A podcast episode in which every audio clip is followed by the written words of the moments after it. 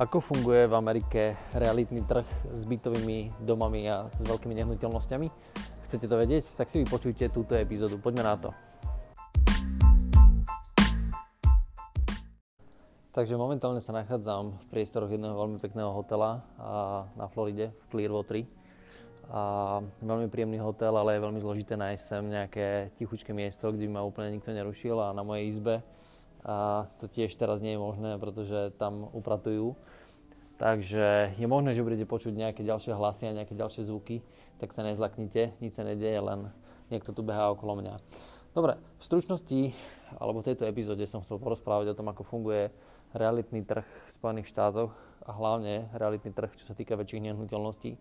Pretože to je to, čo som chcel ako keby spustiť pred troma rokmi a chcel som byť v tom veľmi aktívny, ale z nejakých dôvodov mi vtedy tá príležitosť nevyšla a nezainvestoval som žiadne peniaze zatiaľ do, do realitného trhu. Ale chcem vám priblížiť tú informáciu, alebo chcem vám priblížiť tie data, ako to tu vlastne funguje a čo sa s tým dá vlastne robiť a že či je vôbec vhodné investovať do trhu, ako je napríklad trh v rámci Spojených štátov amerických. Prvá vec, ktorá, ktorú by ste mali vedieť, čím je tento trh veľmi zaujímavý a je veľmi odlišný oproti trhu, ktorý poznáme napríklad na Slovensku, je ten, že nehnuteľnosti, ktoré sa tu reálne predávajú, tak sú častokrát uh, veľmi veľké. Hej. To znamená, že tu nie je problém kúpiť naozaj ja neviem, bytovku, ktorá má, ja neviem, 16 bytov, 30 bytov, alebo aj 150 bytov, záleží podľa toho, aký máte budget. Takže to je niečo, čo je celkom zaujímavé oproti slovenskému trhu, že reálne tu môžete kupovať nehnuteľnosti, ktoré sú rezidenčné, ktoré, a to je ďalšia zaujímavosť podľa mňa, ktoré sú už obývané. To znamená, že vy keď kupujete tú nehnuteľnosť, tak v svojej podstate si kupujete priamo biznis. Pretože tá nehnuteľnosť, ktorú kupujete, býva častokrát už obsadená.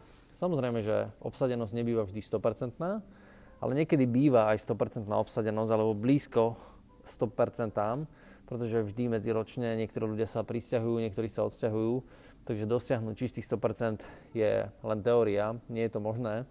Ale už keď máte nehnuteľnosť, ktorá býva medziročne obsadená, dajme tomu na 90% alebo na 95%, tak je to veľmi zaujímavá nehnuteľnosť na kúpu. Samozrejme, tých kritérií nákupu je ako keby trošičku viacej nie je to jediné kritérium len to, že či je obsadená, pretože nie je žiadne umenie kúpiť nehnuteľnosť, ktorá je obsadená, ale potrebujete si pozrieť nejaké ďalšie parametre.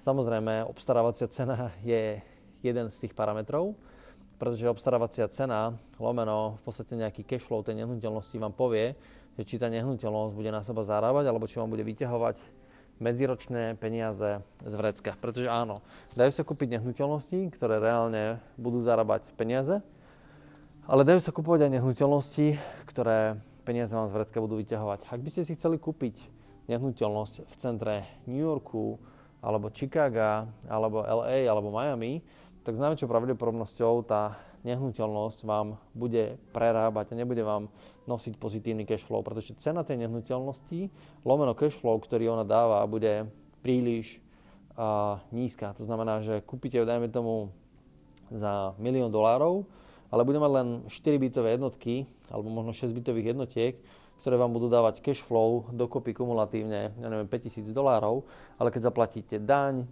keď zaplatíte správcu, zaplatíte poistenie, nehnuteľnosti a všetky okolo veci a úver samozrejme, lebo to nebudete kúpovať asi cash, ale budete kúpovať cez úver, tak prídete na to, že máte negatívny cash flow, dajme tomu minus 1000 alebo 1500 dolárov. Ale samozrejme, nie všetky nehnuteľnosti sú takéto. Niektoré nehnuteľnosti, práve tie, ktoré sú ako keby von z tých hlavných miest a sú ako keby na nejakých perifériách, povedzme niekde, kde sú práve fabriky a kde sa niečo vyrába, tak častokrát nájdete nehnuteľnosti, ktoré majú veľmi zaujímavú hodnotu, veľmi zaujímavú cenu. Poviem príklad. Môj kamarát uh, JD, ktorý uh, si spravuje nejaké takéto menšie portfólio nehnuteľností, s ktorým som tu v komunikácii, tak tento človek si nakúpil práve v roku 2015 uh, nehnuteľnosť, ktorá mala, myslím si, že ak si dobre pamätám, 8 bytových jednotiek a ďalšia mala 4 bytové jednotky a dokopy zainvestoval do týchto nehnuteľností nejakých 240 tisíc dolárov. A už v tom danom čase, hneď ak tú nehnuteľnosť kúpil, tak po splatení všetkých úverov a všetkých uh, keby poplatkov mu ostával pozitívny cash flow každý mesiac nejakých 2,5 tisíca eur. Samozrejme, že on tú nehnuteľnosť nekupoval v hotovosti, ale kupoval ju čiastočne cash a čiastočne mu dala banka na to peniaze. To, čo štandardne banky dávajú, je nejakých 20%, 30%, teda chcú od vás, aby ste dali vy 20%, 30%. Niekedy, keď nájdete veľmi, veľmi dobrý deal, chcú od vás len 10%, aby ste reálne dali do tej nehnuteľnosti. A keď takúto nehnuteľnosť kúpite, tak potom samozrejme ten zvyšok je úver a ten úver budete splácať a popri tom, ako ho budete splácať, tak tá nehnuteľnosť logicky sa vám bude splácať v čase, ale vy už máte ako keby cash flow. To znamená, že tú investičnú čiastku, ktorú ste tam dali vy, on dal, myslím si, že v tej dobe nejakých 50 tisíc dolárov do toho, tak sa vám postupne sa mu už vracala naspäť. Čo bolo zaujímavé samozrejme je to, že kupoval to v dobrom čase, v správnom mieste tú, tú nehnuteľnosť, kupoval ju e, plne obsadenú a tým, že tú nehnuteľnosť takýmto spôsobom akvizoval, tým, že ju takto kúpil, tak uh, tie, tie jeho bytové jednotky rástli na cene medziročne, no tie bytové jednotky vtedy, v tom čase, v roku 2015, narástli zhruba 1,4 násobne. To znamená, že na začiatku roka to kupoval za nejakých 230 tisíc dolárov alebo nejakú takúto sumu a v podstate za nie ani celý rok, to znamená ani nie za celý rok, už si vytiahol svoje peniaze naspäť, tých 50 tisíc dolárov, prešiel do banky, urobil refinanc, povedal v banke, že tá nehnuteľnosť narastla na cene a na základe toho si vytiahol odtiaľ svoje peniaze a už má len čistý cash flow strojček na peniaze. Zaujímavé však. Toto je niečo, čo na Slovensku naozaj veľmi často nevidieť, alebo ak áno, tak len možno pri niektorých typoch nehnuteľnosti, ale je to naozaj veľmi zaujímavá vec. To zaujímavé na tom americkom trhu je aj to, že banky reálne neohodnocujú vašu nehnuteľnosť na základe toho, aká je hodnotná. To znamená, že ne, neocenujú to prostredníctvom nejakého znaleckého posudku a nehodnotia, ja neviem, dlaždičky, parkety a strechu a či to má, ja neviem, aké to má, aký to má štandard ale vyhodnocujú tie nehnuteľnosti práve na základe cash flow. To znamená, že čím vyšší cash flow nehnuteľnosť má, tak na základe toho tá nehnuteľnosť automaticky v podstate aj rastie na cene. To znamená, jeho nehnuteľnosť narastla na cene práve z toho dôvodu, musím, musím sa presunúť, lebo akorát to niekto začal hovoriť, čiže a tá nehnuteľnosť narastla akorát z toho dôvodu, pretože on nájomníkom postupne zvýš, zvýšoval ako keby tú pravidelnú mesačnú rentu a na základe toho dávala nehnuteľnosť väčší a väčší cash flow a mal záujemcov, ktorí chcú samozrejme kúpiť tú nehnuteľnosť. Nehovorím za o tom, že samozrejme, že cena tej nehnuteľnosti závisí aj od dopytu. Hej, to znamená, že ak podobných nehnuteľností je na trhu menej, s takým istým cashflowom, tak samozrejme, že vzniká, vzniká vyšší dopyt po tej nehnuteľnosti a na základe toho nehnuteľnosť a, narastá na cene, čo je celkom zaujímavá záležitosť. Ďalší zaujímavý fakt je, že niekto by si povedal, že OK, však ale na tom potrebujete mať firmu, potrebujete dokladovať príjem, potrebujete dokladovať, ja neviem čo všetko možné, aby ste vôbec mohli ukázať uh, banke, že máte peniaze na to, aby ste takúto nehnuteľnosť kúpili, pretože podobne to funguje na Slovensku. Chcú vidieť, aké máte skúsenosti, že či ste v takomto, v takomto biznise robili, či ste podnikali v takejto oblasti a potom začnú uvažovať nad tým, že by vám požičali peniaze, keď si pozrú ešte na tú vašu firmu, čo vlastne robí. Skutočnosť je taká, že americké banky sa na to pozerajú trošku iným spôsobom. Ak podnikáte v malom, to znamená, že máte svoje portfólio nehnuteľnosti alebo tú nehnuteľnosť, ktorú idete kupovať konkrétne pod milión dolárov, tak v tom danom bode oni od vás chcú naozaj, aby ste dokladovali svoj príjem, svoju bonitu a chcú všetky tieto veci podobne ako u nás na Slovensku. Ale ako náhle tá nehnuteľnosť je cez 1 milión dolárov, tak banka už od vás nechce žiadne, žiadne takéto veci, ale očakáva od vás, že len tá nehnuteľnosť sama se, o sebe bude e, ručiť. Hej? To znamená, že e, tá nehnuteľnosť bude slúžiť ako zábezpeka, tým pádom od vás nepotrebujú vedieť nič. Proste prídete tam s úplne novou e, SROčkou, s úplne novou firmou, poviete, že chcete kúpiť túto nehnuteľnosť, oni sa vás pýtajú, či máte 200 tisíc cash, lebo 20% je to, čo zhruba od vás budú chcieť. Vy ukážete, že máte 200 tisíc cash a okamžite si môžete tú nehnuteľnosť kúpiť. A ak má dobré parametre, dáva dobrý cash flow, tak máte pravidelne mesačne pri miliónovej nehnuteľnosti, to býva častokrát niekde na úrovni okolo 4-5 tisíc dolárov, čistý mesačný cash flow. No a potom už len čakáte na to, ako bude reagovať trh. Ak ten trh bude reagovať pozitívne, tak na základe toho sa prirodzene tá nehnuteľnosť začne raz na cene, aby o, o rok, dajme tomu si tých 200 tisíc odtiaľ vyťahnete a máte nehnuteľnosť, ktorá vám dáva pravidelne mesačný cash flow. Super. Ďalšie anomálie, ktoré sú celkom zaujímavé a pre nás a aj dosť nepoznané, sú také, že takáto nehnuteľnosť e, v Spojených štátoch amerických sa dá poistiť ľubovoľným spôsobom. Poviem príklad. E, kúpite si 16 bytových jednotiek a jedna z tých bytových jednotiek vám vyhorí. Poznáte tie možno veci, ako fungujú na Slovensku, že nikto vám nedá 100% z toho, čo sa reálne stalo, ale dajú vám, ja neviem, 70%, lebo tam je amortizácia a nehajú vám ten zvyšok zaplatiť a poistenie sa s vami bude naťahovať. Tu na ten trh funguje zase iným spôsobom. Tu si poviete, nakoľko tú nehnuteľnosť si ceníte vy. To znamená, že tá poisťovňa sa na to pozerá tak, že vy si kúpite tú nehnuteľnosť, dajme tomu za milión dolárov, ale poviete si, že vy si ju ceníte na dva. Pretože vy si myslíte, že reálne stojí 2 milióny dolárov, alebo má potenciál urobiť 2 milióny dolárov pre vás v budúcnosti. Takže si ju podceníte, ako keby si ju poistíte naviac a tá nehnuteľnosť reálne bude ako keby prepoistená. A keď sa stane nejaká poistná udalosť, tak fakt je taký, že na tej poistnej udalosti aj zarobíte nejaké peniaze. A si poviete, však ale to je na hlavu. Na hlavu by to bolo, keby ste platili za tú poistku 70 dolárov ročne. No ale tu sa platí za tú poistku mesačne relatívne veľké množstvo peňazí. To znamená, Chcete si to nadpoistiť? Nie je žiaden problém. Len si, len si uvedomte, že vás to niečo bude stáť a bude vás zostať proste nejaké reálne uh, extra peniaze a zhoršuje vám to cash flow tej nehnuteľnosti. Čiže uh, oni si dobre uvedomujú, že nikto nechce mať zlý cash flow nehnuteľnosti a platiť za poistenie, takže ten trh je tu ako keby viacej živý.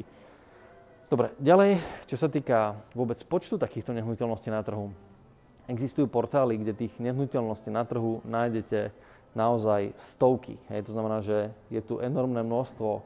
Niekto si povie, OK, prečo by niekto predával takto fantastické nehnuteľnosti?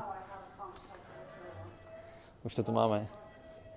Dobre, to znamená, že prečo by niekto predával takéto nehnuteľnosti re- reálne, keď mu to dáva takýto cash flow? No prečo? No pretože chce ísť do väčšej. To znamená, že on má nehnuteľnosť, dajme tomu, za milión dolárov, už v podstate vybral si odtiaľ svoje peniaze, má, dajme tomu, 300 tisíc dolárov a vie, že keď predá tú svoju nehnuteľnosť, má ďalších 400 k dispozícii, takže chce ísť do nehnuteľnosti, kde dá zložiť, dajme tomu, 500 alebo 600 tisíc a už tým pádom si nekúpi miliónovú nehnuteľnosť, ale dvoj alebo 2,5 miliónovú nehnuteľnosť a namiesto cash flow 5 tisíc dolárov bude mať cash flow 11 tisíc dolárov mesačne a zvýši svoju osobnú životnú úroveň. To znamená, že ten trh tých nehnuteľností je tu naozaj, naozaj ďaleko, ďaleko živší ako na Slovensku. No a to je to, čo som začal v roku 2015. Samozrejme, že tých detailov je ďaleko, ďaleko viacej a tých zaujímavostí ešte viacej. Akým spôsobom sa tie nehnuteľnosti dajú kúpiť a aké sú tam tie rizika. Nehovoriac ani o to, že vy sa o tú nehnuteľnosť nemusíte starať. Reálne si najmete správcu, ktorý sa bude trápiť s tými nájomníkmi, keď máte dobrého správcu. Nemusíte sa báť, že by tá nehnuteľnosť bola prázdna keď sa niekto odsťahuje, správca to vymaluje, keď proste nefunguje, ja neviem, záchod, tak správca zavolá spoločnosť, ktorá to opraví. Ak máte dobrého správca, správcu, je to všetko lacné, ak máte zlého správcu, je to drahé. Čiže dá sa s tým akože veľmi pekne pohrať a keď sa v tom viete hýbať, tak naozaj tu v Spojených štátoch nie je veľmi zložité na to, aby ste veľmi rýchlým spôsobom nadobudli ako keby veľmi zaujímavé portfólio. Zrovna ten môj kamarát JD už momentálne v roku 2018 to jeho portfólio tých nehnuteľností je trošičku väčšie a ten čistý e, výnos na tých nehnuteľnostiach, na, na tých nehnuteľnostiach ktoré kupoval od roku 2015 do roku 2018, myslím si, že niekde na úrovni okolo 700 tisíc dolárov plus. A pritom išiel ako keby s tým prvotným balíkom 50 tisíc dolárov. Takže myslím si, že na 50 tisícovú nehnuť, alebo investíciu prvotnú, s ktorou do toho išiel, versus 3 roky plus a je, je plus 700 tisíc v rámci nehnuteľnosti, akože v čistom, tak si myslím, že to je celkom slušný biznis, celkom fajn biznis. Uh, nezbohatol z toho šialene, ale zase na druhej strane urobil si v priebehu troch rokov doslova do písmena si zabezpečil svoj vlastný dôchodok a nemusí teraz robiť nič, aj keď on je veľmi aktívny a, a pracuje. No a mňa samozrejme tieto príležitosti veľmi zaujali a, a chcel som sa do nich pustiť, len a, samozrejme, že odišiel som zo Spojených štátov preč a tým, že som nemal dosah priamo na ten americký trh, už som tu nebol, tak som nevedel vyberať tie nehnuteľnosti a samozrejme, že tí ľudia, ktorí tu sú, tak si vyberajú tie čerešničky len pre seba.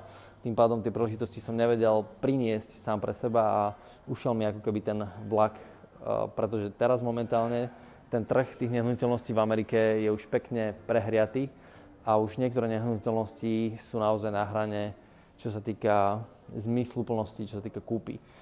napríklad v New Yorku nie je nič zvláštne, že si kúpite meter štvorcový meter štvorcový sa bavíme teraz, nehnuteľnosti za 80 tisíc dolárov. Si predstavte, meter krát meter je 80 tisíc. U nás v Bratislave za, za 80 tisíc si ešte stále kúpite, myslím si, že nejaký jednoizbový byt, minimálne, možno aj dvojizbový byt. Takže a tie ceny sú tam dramaticky rozdielne. Samozrejme, že záleží štvrť od štvrte, samozrejme všade to nie je takto drahé, ale napriek tomu ten trh je extrémne prehriatý a už nemá zmysel teraz do neho naskočiť. Ale má zmysel vedieť, ako ten trh funguje, má zmysel byť zorientovaný a byť pripravený na ďalšiu vlnu, pretože v krátkom čase, podľa mňa to nebude ani viacej ako rok, možno to budú dva roky maximálne, príde korekcia na trhu, kde reálne tie nehnuteľnosti zase pôjdu nižšie na cene. Bude nejaká panika, niektorí budú chcieť zase, tak ako to vždy býva, vyťahnuť svoje peniaze z tých nehnuteľností a na základe toho sa zníži pri, prirodzene ten dopyt, zvýši sa ponuka a na základe toho bude príležitosť v tom bode naskočiť na vlak a urobiť z toho nejaký zaujímavý biznis a urobiť z toho nejaké peniaze. Nehovorím, že sa to nedá aj teraz, ale myslím si, že počkať si nejaké krátke obdobie práve na tie Spojené štáty americké môže byť celkom zaujímavé. Dobre, ja som chcel trošičku priblížiť, aké sú tu príležitosti, aké sú tu možnosti a hlavne čo sa týka teda realít a nehnuteľností a možno v ďalších podcastoch vám priblížim nejaké iné príležitosti z nejakej inej oblasti. Verím, že vám táto epizóda padla vhod a počúvajte ma naďalej. Držte sa, ahojte.